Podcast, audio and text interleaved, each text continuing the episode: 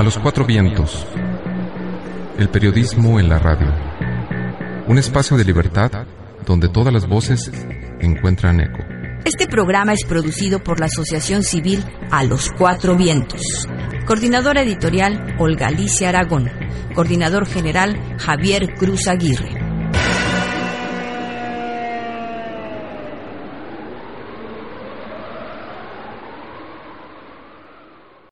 Amigos y amigas de A los Cuatro Vientos en Internet, queremos agradecerle una vez más el favor de su atención y el día de hoy es muy interesante porque estamos reanudando nuestras actividades en el área científica y tecnológica. Y qué mejor que tener a un amigo, a uno de nuestros colaboradores más consentidos, Joaquín Boigas, investigador del Instituto de Astronomía de la Universidad Nacional Autónoma de México y también está con nosotros Organiza Aragón, nuestra coordinadora editorial. Joaquín, bienvenido y Olga también bienvenida. Muy bien, pues muchas gracias por la invitación. Este, me da mucho gusto que estén de nuevo al aire después de el recorte que, que sufrió Cuatro Vientos y pues aquí ya me tienen para platicar de lo que les parezca bien, pues. Pues Joaquín, primero que nada agradecerte que hayas aceptado la invitación. A nosotros nos da gusto que estés con, Cuatro Vientos, que continúes. Joaquín es el autor de la columna sobre ciencia que se llama así, La Quincena de la Ciencia.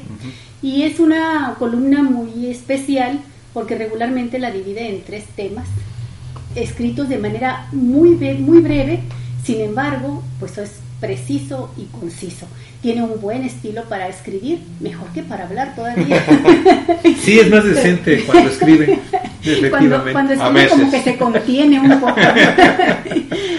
Pero lo extrañamos a Joaquín desde la época en que iniciamos los viernes de análisis, de la mesa de análisis, allá en una radio de cuyo nombre no quiero acordarme. Pero bueno, este, todo esto es para decirte gracias Joaquín y este, queremos que nos platiques sobre la quincena de la ciencia que acabas de escribir para Cuatro Vientos. Bien. Pues sí, mira, déjame explicar la idea de la columna, sí, por favor. Este, llegó un momento, como si mal no recuerdas, un momento que escribía ya prácticamente de cualquier tema, muchos temas de política, y dado los últimos acontecimientos quedé un poco ciscado ahí. Y noté que había un espacio en lo que se refiere a ciencia que, que no estaba cubierto del todo, que es el espacio, digamos, de las noticias más llamativas o más importantes de lo que ocurre en el mundo de la ciencia a nivel mundial. ¿Algo así como una divulgación científica? Pues sí, agarrando los avances más recientes y más significativos, a mi entender, y que pueda explicar también de manera más fácil y que sean más fácilmente comprensibles. ¿no? Entonces, este, debido a eso, creo que llevo ya siete columnas o algo así, Sí, efectivamente. En donde cada quincena recojo lo más sustancial, me voy a revisar las publicaciones científicas y de esas publicaciones científicas pues extraigo lo que me parece más interesante o más relevante y, que mueva las neuronas del lector, ¿no? que eso es digamos la, la parte más importante. A veces me cuesta un poco de trabajo armarlo, ya, ya, he tenido más de una crisis donde digo, ya no encuentro nada interesante, ¿no? Y me, regañan y bueno, eventualmente encuentro algo que resulte interesante. Oye Joaquín, pero aquí, a ver, permíteme, permíteme preguntarte lo siguiente. ¿Cómo jerarquizas lo importante en la ciencia? Porque uno, como periodista, ve una gran cantidad de artículos de divulgación, muchísima información de carácter científico, tecnológico, innovador y, relacionada con el área del conocimiento. Pero tú eres muy estricto, tú nos consta, no te vas con cualquier información y de repente, pues incluso hasta te molesta algún tipo de información o de manejo de la información que se da en los medios. Bueno, mira, obviamente son, es, una selección subjetiva, ¿no? Yo no conozco toda la, no soy experto en todos los campos de la ciencia, ni, ni mucho menos, ¿no? O sea, pero sí hay, digamos, ramas que son particularmente interesantes y, revolucionarias hoy en día, que sería, por ejemplo, la neurología me parece muy interesante, todo lo, que sucede con este, genética me parece que también es de frontera, lo de cambio climático tiene importancia brutal, eh, dadas las condiciones que estamos teniendo, y después está la astronomía, desde luego, es el, es el tema que más cercano estoy, pero busco también que las ideas sean novedosas, ¿no? Que ya encontramos una estrella más grandota, bueno, pues sí.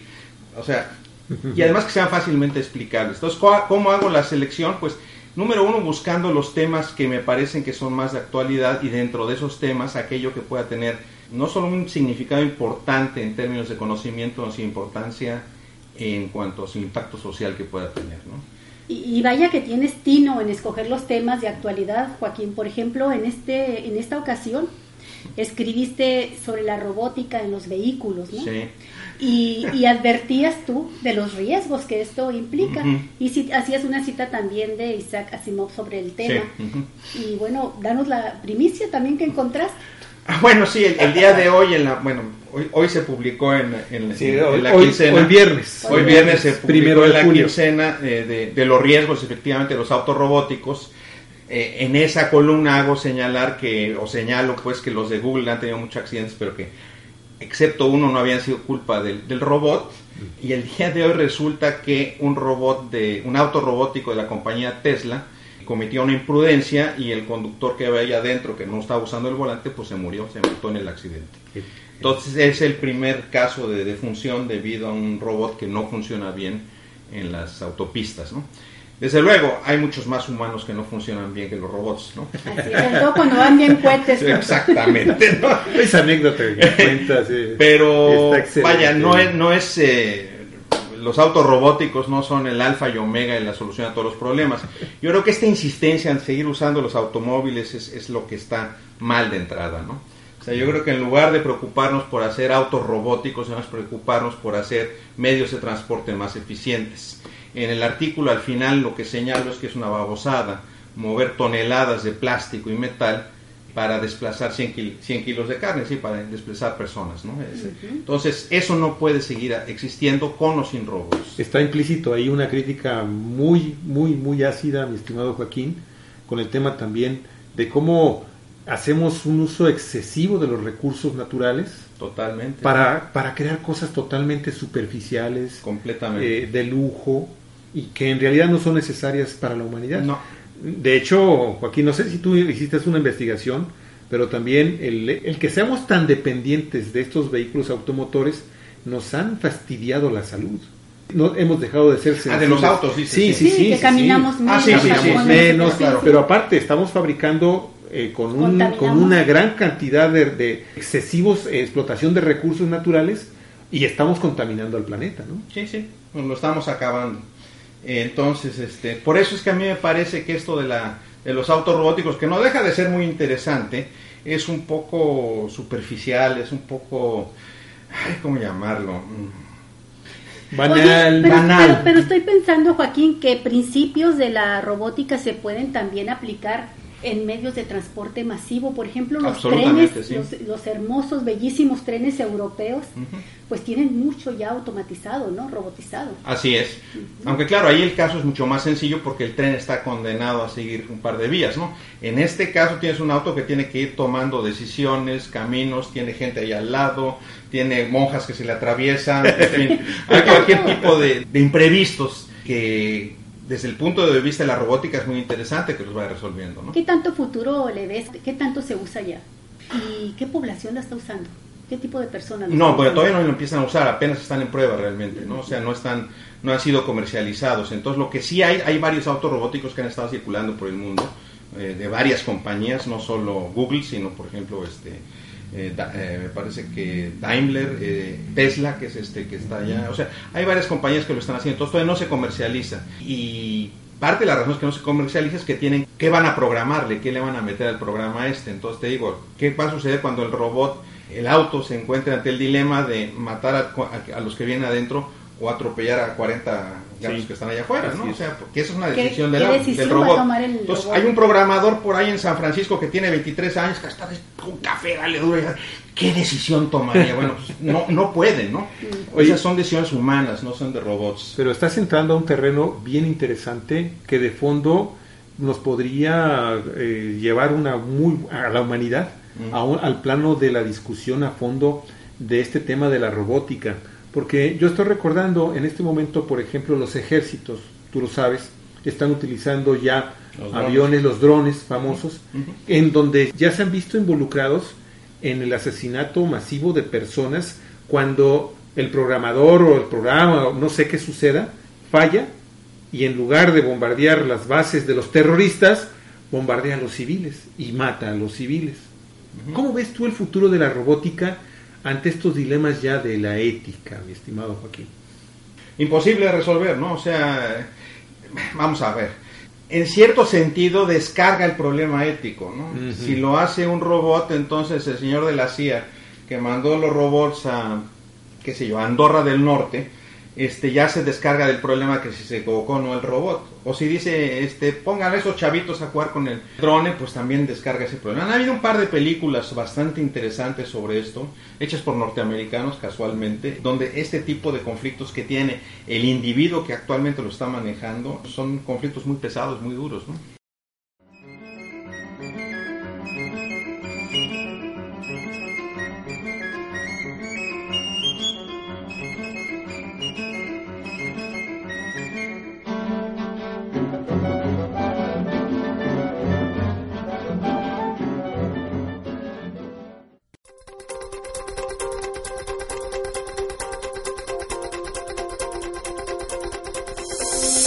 Ciencia y conciencia. Las hazañas del conocimiento y la inteligencia humana convertidas en ciencia y conciencia. Lo cierto es que estamos entrando a una nueva era desde mm. hace rato.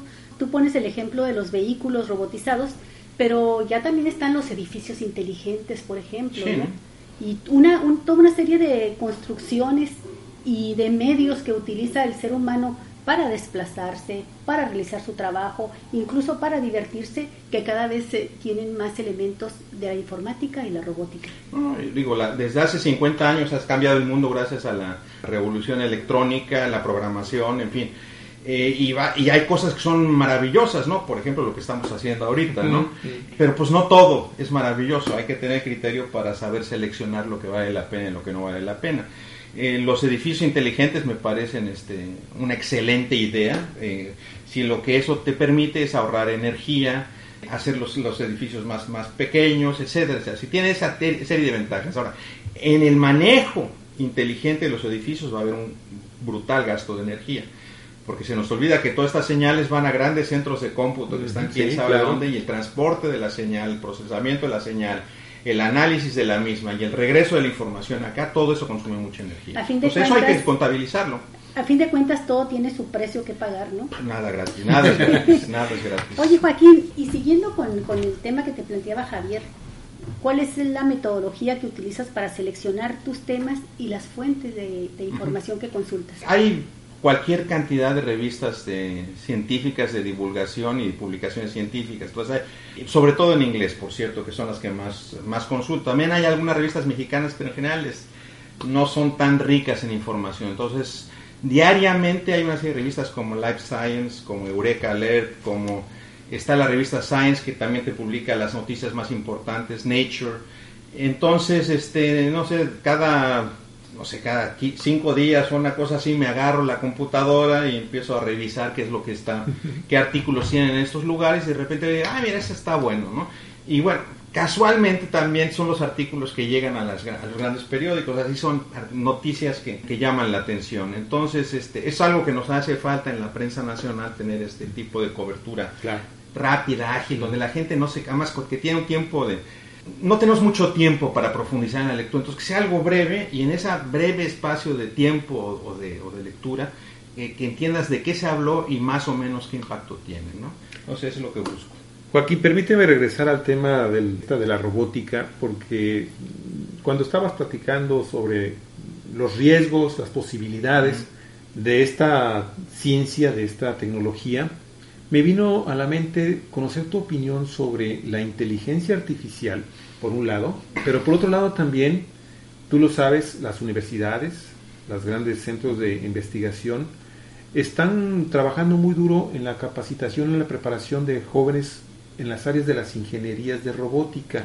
Es más, pareciera ser que es una moda, ¿no?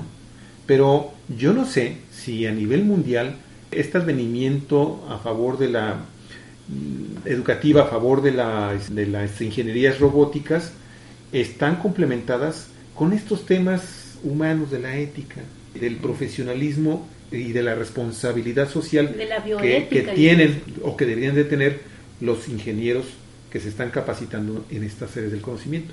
Yo supongo que la mayor parte de los ingenieros son más bien técnicos que están encargados de resolver un problema específico.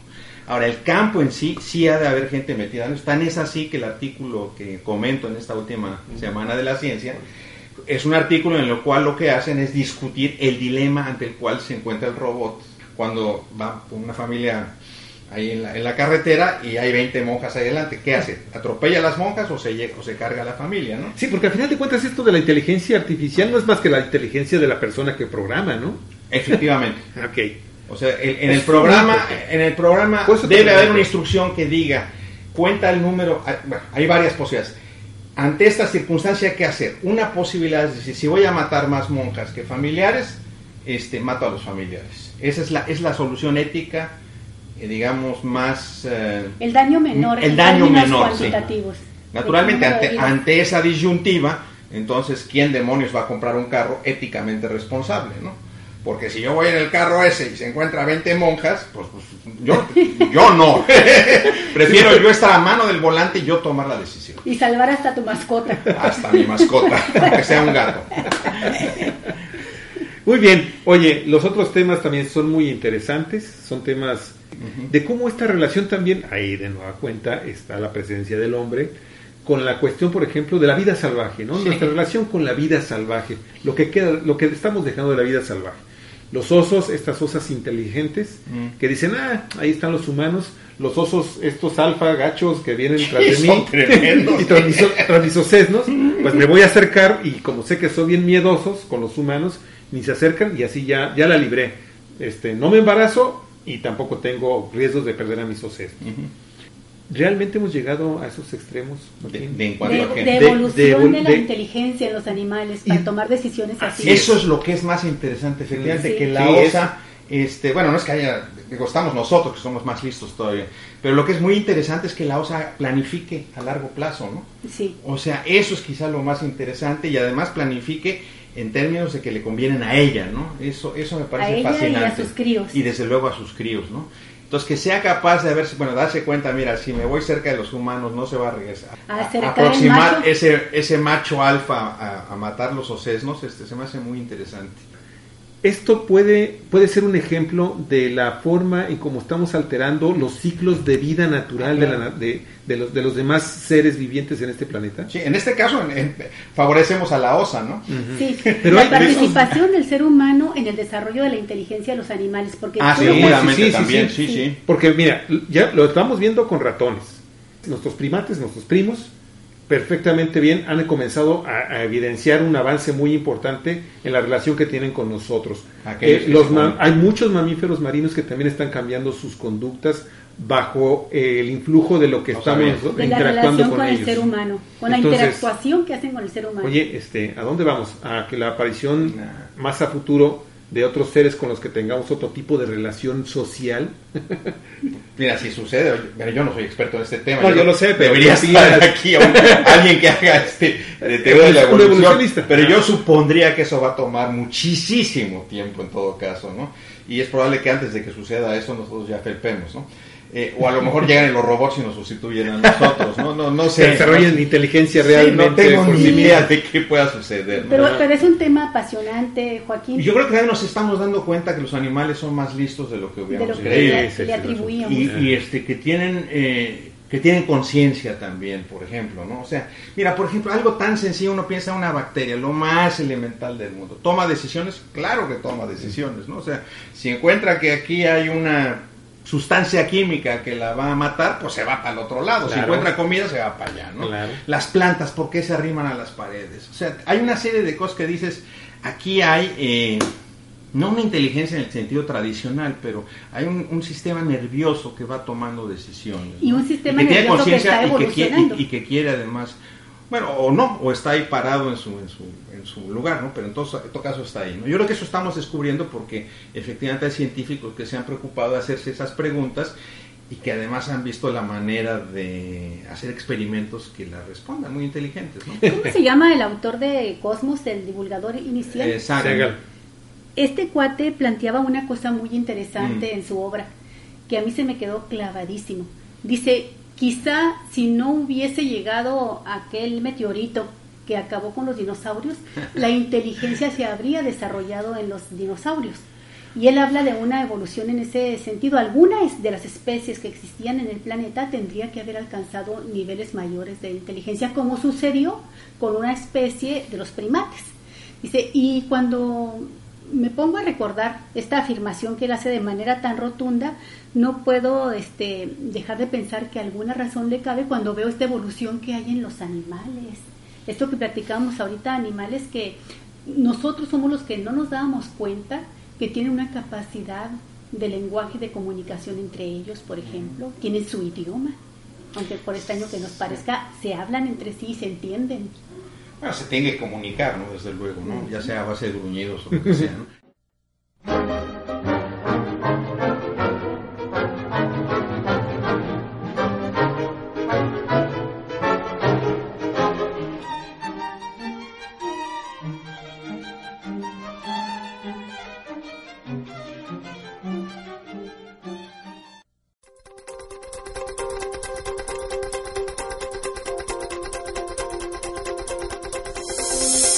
Ciencia y conciencia. Las hazañas del conocimiento y la inteligencia humana convertidas en ciencia y conciencia. Los más impresionantes que yo he visto, digo, nuevamente yo no, yo no soy un experto en este, ni mucho menos, ni lo pretendo, pero todos estos de los eh, cuervos, por ejemplo, como toman la decisión. Agarraste un animal que a mí me encanta. Son, son una maravilla, son abusadísimos los condenados. Ahora, somos mucho más abusados que ellos, eso sin lugar a dudas, ¿no? Pero no, desde luego, hay muchos animales muy listillos. Yo no sé, o sea, yo, a mí me parece que la frase de Sagan es desafortunada porque no sabe realmente cómo hubiera pasado, o sea... Es una vil especulación. Es una vil especulación. O sea, ¿qué hace falta para, para llegar a, a, tener la inteligencia que tenemos nosotros? Que aparentemente no son grandes cambios eh, genéticos porque compartimos el, el, mismo código genético en un 98%, algo así, ¿no?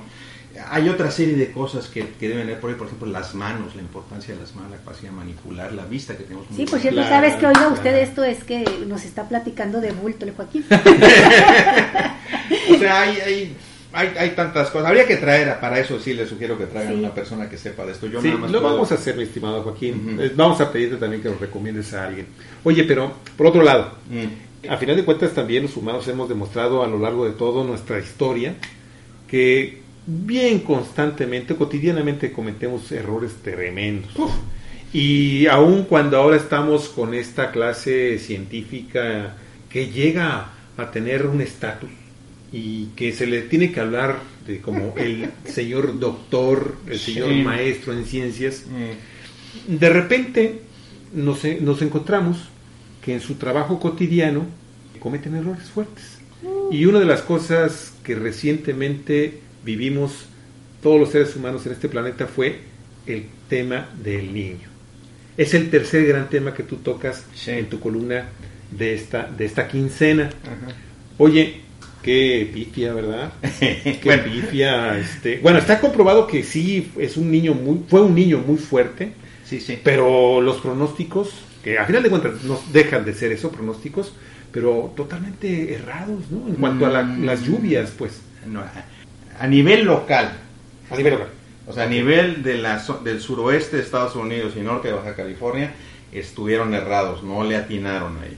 Ahora, como señalo en la columna, no es la primera vez que un niño no trae una temporada de lluvias en mil no sé qué año. Eh, a mí ya gente del CICESE me había dicho cuidado porque aquí esto lo que estamos diciendo es en base a las experiencias anteriores. De los últimos cinco que han habido fuertes, hemos tenido lluvias en cuatro, pero en una no. Entonces, realmente todavía es una ciencia que está desarrollándose, insisto, el pronóstico estaba basado en las experiencias. Lo que esto demuestra es que todavía no se saben las fases físicas del fenómeno y, quizá va a costar mucho trabajo porque la Tierra es un sistema muy complejo, muy es como es, como nuestro cuerpo, ¿no? O sea, este, pues el médico a veces le va a, va a fallar porque el cuerpo es muy complicado. Yo creo que lo, para empezar hay que reconocer que los científicos, pues aquí, aquí la fallamos, a ver qué explicación le podemos dar y hay, como digo, en, la columna dos o tres posibilidades, ¿no?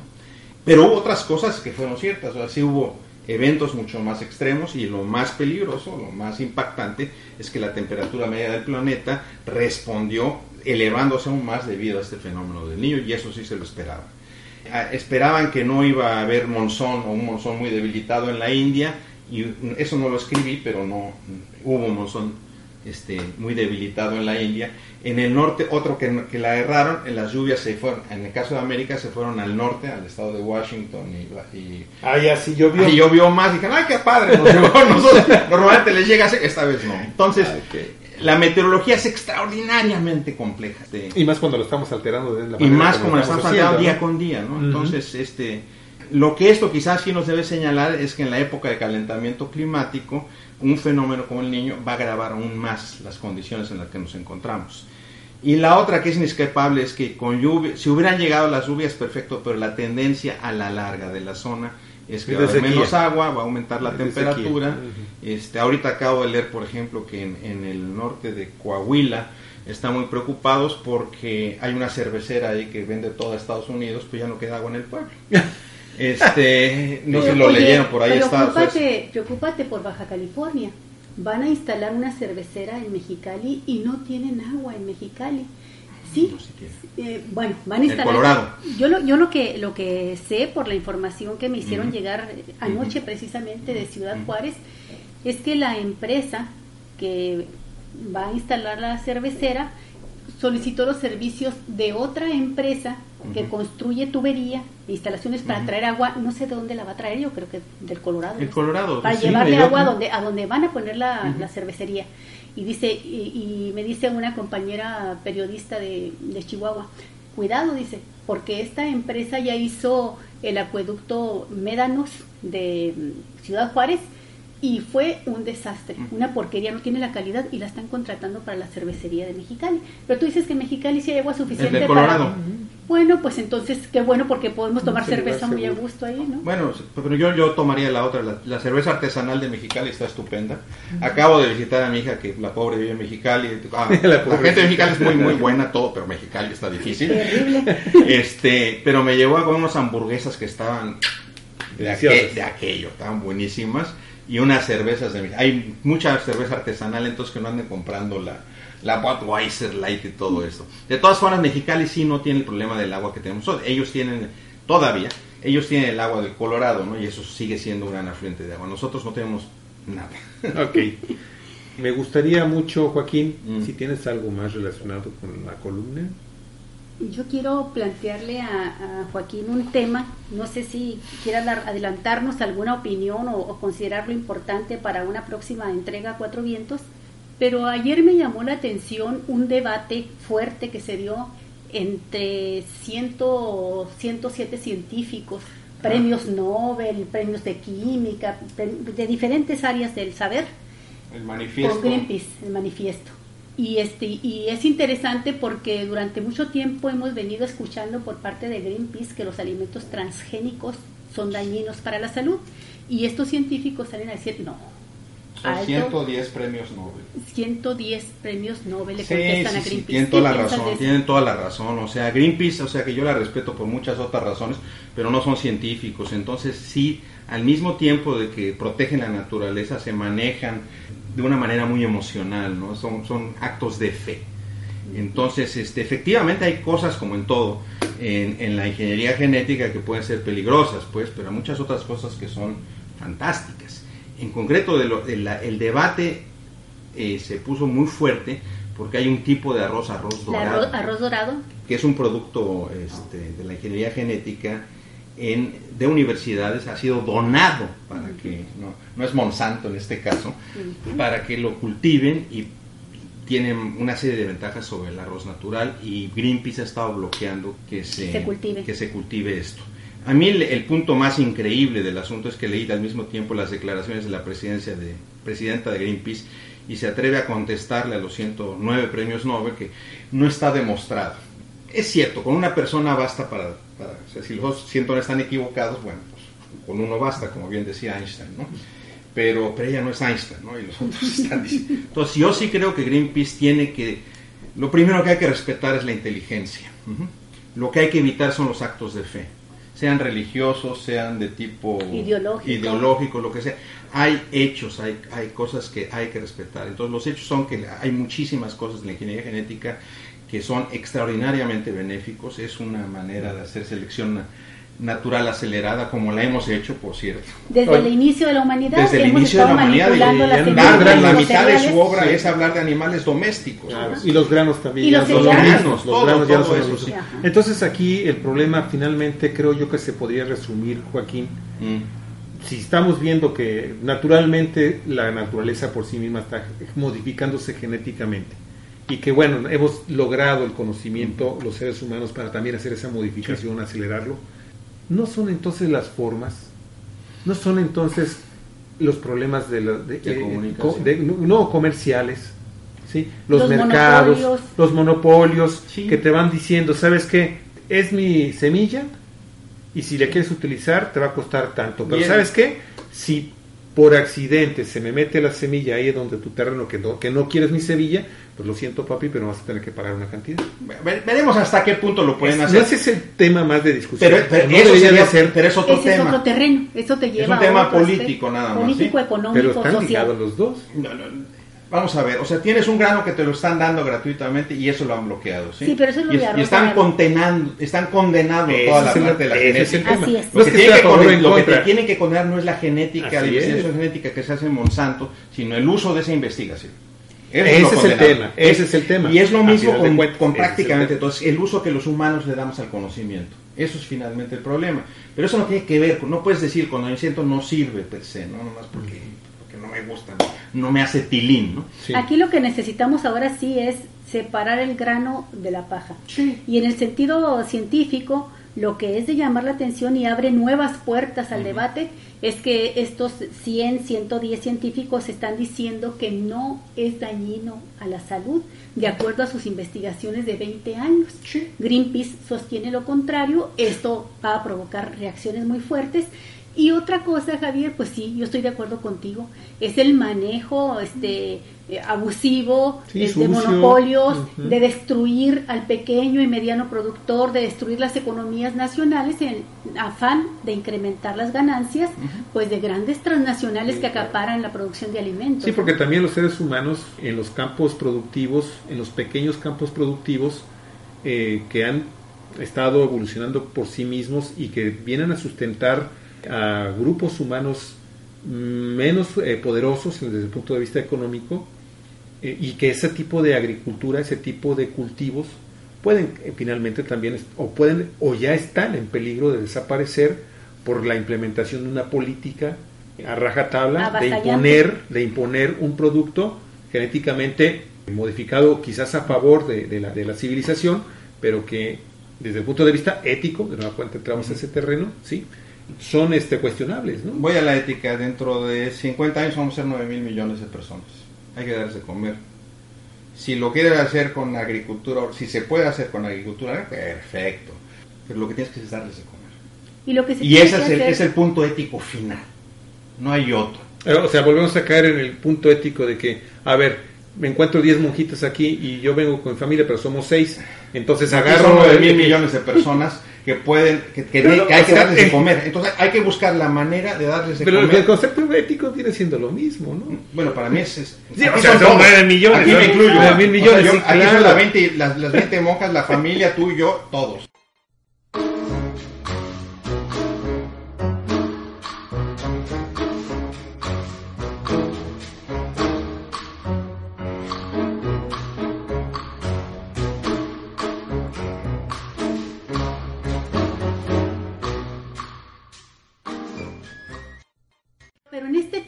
También creo que se abre el abanico a todas las posibilidades y formas de cultivo que se adapten para subsistir. Una cosa Es no que eso es lo mejor, que se debe lo mejor, cuidar, lo mejor que se esté haga. abierto. Es. Sí, claro, que se no, esté abierto. no tienes por qué optar por una sola. Ni idioma, negar otra opción. No, no, claro, ni negarlo. Pero bueno, vamos a permitir y también a fomentar cultivos que no tengan esa opción. Pues. Si, por ejemplo, esos cultivos cultivan, digamos, una, Una parcela y esa parcela da para comer a 500 Es autosuficiente. perfectos, si esa, no, sea más que autosuficiente.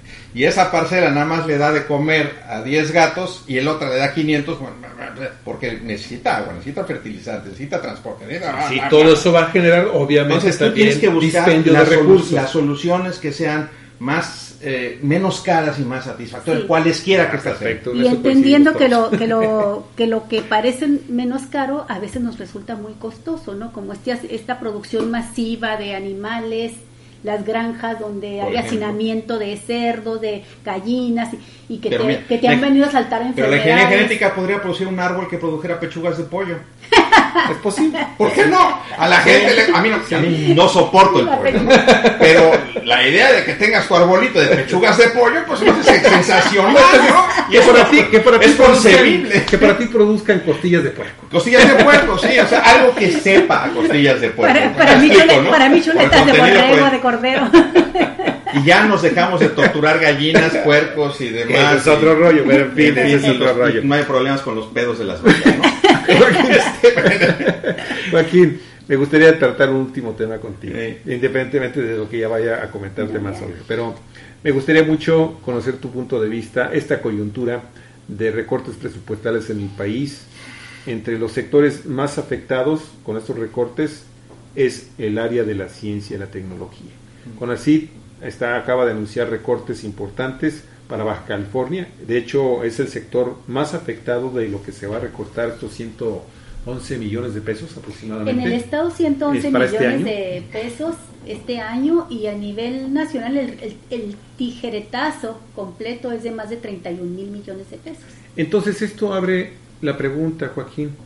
La ciencia mexicana, tú sabes, la inversión que se hace por, por, el Producto Interno Bruto creo que no alcanza ni el, ni el punto 01 ciento de la, de la inversión.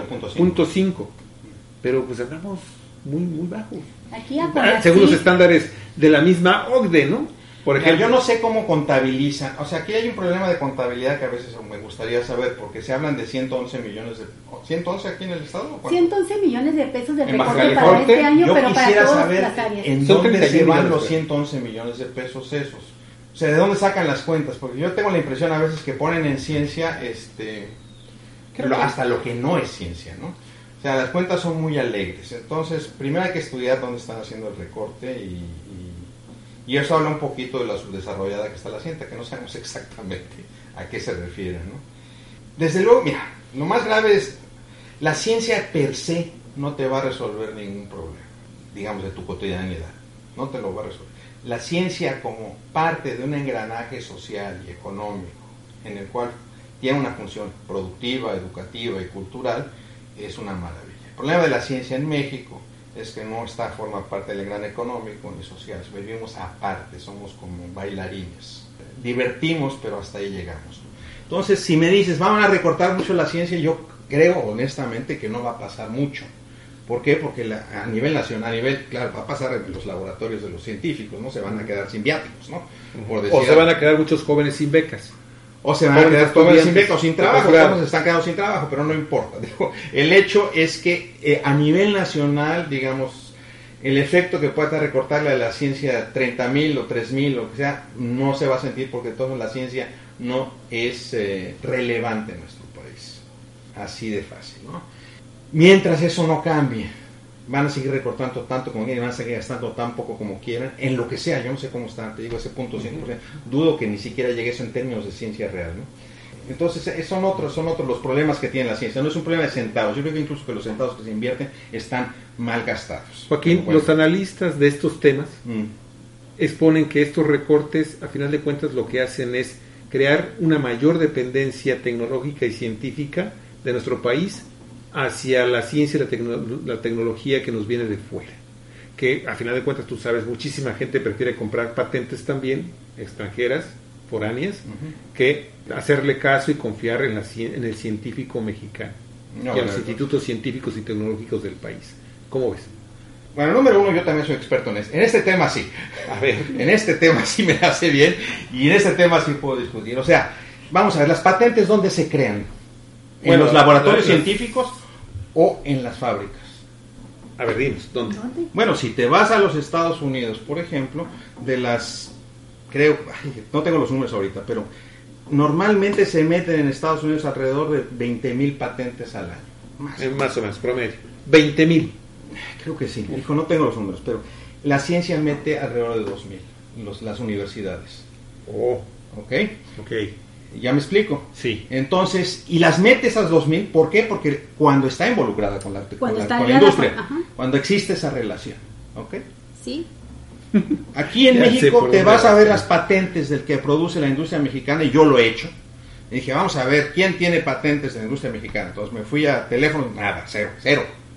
Cero patentes teléfonos. Del hombre más millonario del país. Nada, nada, nada. No invierte, no, no invierte en, nada. ciencia y tecnología. Dije, a ver, ¿cuál, cuál, cuál, cuál? Ay, Bimbo tiene patentes. Ah, mira, vamos a ver, ¿qué patentes tiene? Eran, este, andamios para poner donas. Palabra, ¿eh? O sea, no estoy cotorreando. Eran andamios para poner donas. ¿Qué me están haciendo estos cuates? Y ahora se ha puesto de moda que ¿Y los ¿Por qué hacen eso? ¿Para canalizar recursos destinados a la ciencia a ah, esos proyectos? Parte de eso porque también CONACYT tiene una política de apoyar a las industrias que hacen este, desarrollo científico y tecnológico y como son tan burros o tan corruptos, lo contabilizan en, términos de, patentes. Y, ahorita a los universidades les ha dado por, también patentar. O sea, me acabo de... Una persona me dijo, oh, es que tengo 20 patentes. ¿Y qué es patentar? No, pues, ay, ay, ay. bueno, ahí lo dejamos, ¿no? No, tenemos un problema fundamental, estructural básico. No hay, pues, una ciencia relacionada con la industria. En consecuencia, eh, ninguna industria que le interese desarrollar ciencia. ¿Por qué no le interesa? Porque es más barato. Porque el, sueldo en México, los, los, los costos de la mano de obra son tan, pero tan bajos es más costeable seguir explotando a los mexicanos que invertir en desarrollo tecnológico, por un lado. Por otro lado, en que tenemos todavía la mentalidad del colonista, colonizador español que vino aquí a explotar el trabajo y no a trabajar. Entonces, Slim y Hernán Cortés no hay gran diferencia ideológica entre ellos, son parte de un mismo proceso ideológico y de algo que cargamos y que tenemos algún día que deshacernos. Yo no creo que lo vaya a ver, ni mis tataranietos lo verán, pero bueno, está, eso es como lo veo. Por eso es tan intrascendente la ciencia mexicana. no quiero decir con esto que no haya científicos mexicanos que produzcan cosas interesantes, pero somos muy, muy pocos, ¿no? No, no, no en tamaño, sino en, cuanto a producción y ideas interesantes, ¿no? Esa es la realidad. ¿Cuántos premios Nobel ha producido el país? No, muy pocos. ¿Y los que han producido dónde están? El único. El único. Está, por cierto, que va a venir aquí, me dicen, en septiembre. ¿eh? ¿Va a venir alguna Él y Rui Pérez Tamayo, sí, ah, viene Rui Pérez Tamayo, viene él, viene Alejandro Frank, eh, en el, en fin. Sí, nuestras Rui, vacas, Rui nuestras vacas sagradas.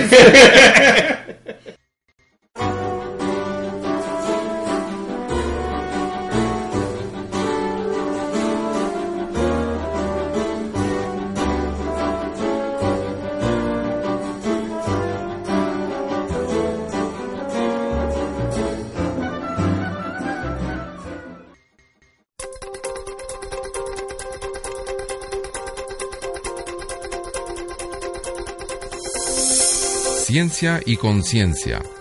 Las hazañas del conocimiento y la inteligencia humana convertidas en ciencia y conciencia. Bueno, nada más para precisar un dato que preguntaba ahorita este Joaquín, fue la diputada federal Gina Andrea Cruz, que es de Baja California y que preside la Comisión de, de Hacienda en el Congreso, la que dio la información del recorte que viene para Baja California de casi 11 millones de pesos y son como 46, cerca de los 46 millones en el área de ciencia del CONACIT. Únicamente habla del renglón investigación científica, desarrollo e innovación. Así es como da a conocer el recorte. Después nos enteramos en otra nota de que un donde impactaría muy fuerte sería en la cantidad de becas que se habían programado para los estudiantes. Y si CESE y el COLEF como las principales instituciones afectadas. Y entonces ahí es donde están los 111 mm. millones. Sí. Ok. Bueno, Joaquín, pues queremos agradecerte muchísimo, ¿eh? muy amable. Ya me pegaste tu canijo stick. Yo soy el que estoy pegándome las piernas. Ah, eso no, no, me he dado cuenta. No, tú empiezas con las manos y yo empiezo con las piernas. Entonces ya nada más falta que Olga que se pegue en la cabeza. para que no se escuchen los perros que están acá. Ah, sí, los perros malditos que ya, ya nos han dicho. Tú nos acabas de decir que se escuchan bien bonitos los perros. Joaquín, muchísimas gracias. Gracias a ti. Y eh, nos vemos en la próxima quincena de la ciencia con Joaquín Boy. Sí, este cotorreo debemos repetirlo cada 15 días. ¿eh? Muy, muy rico. Hasta luego.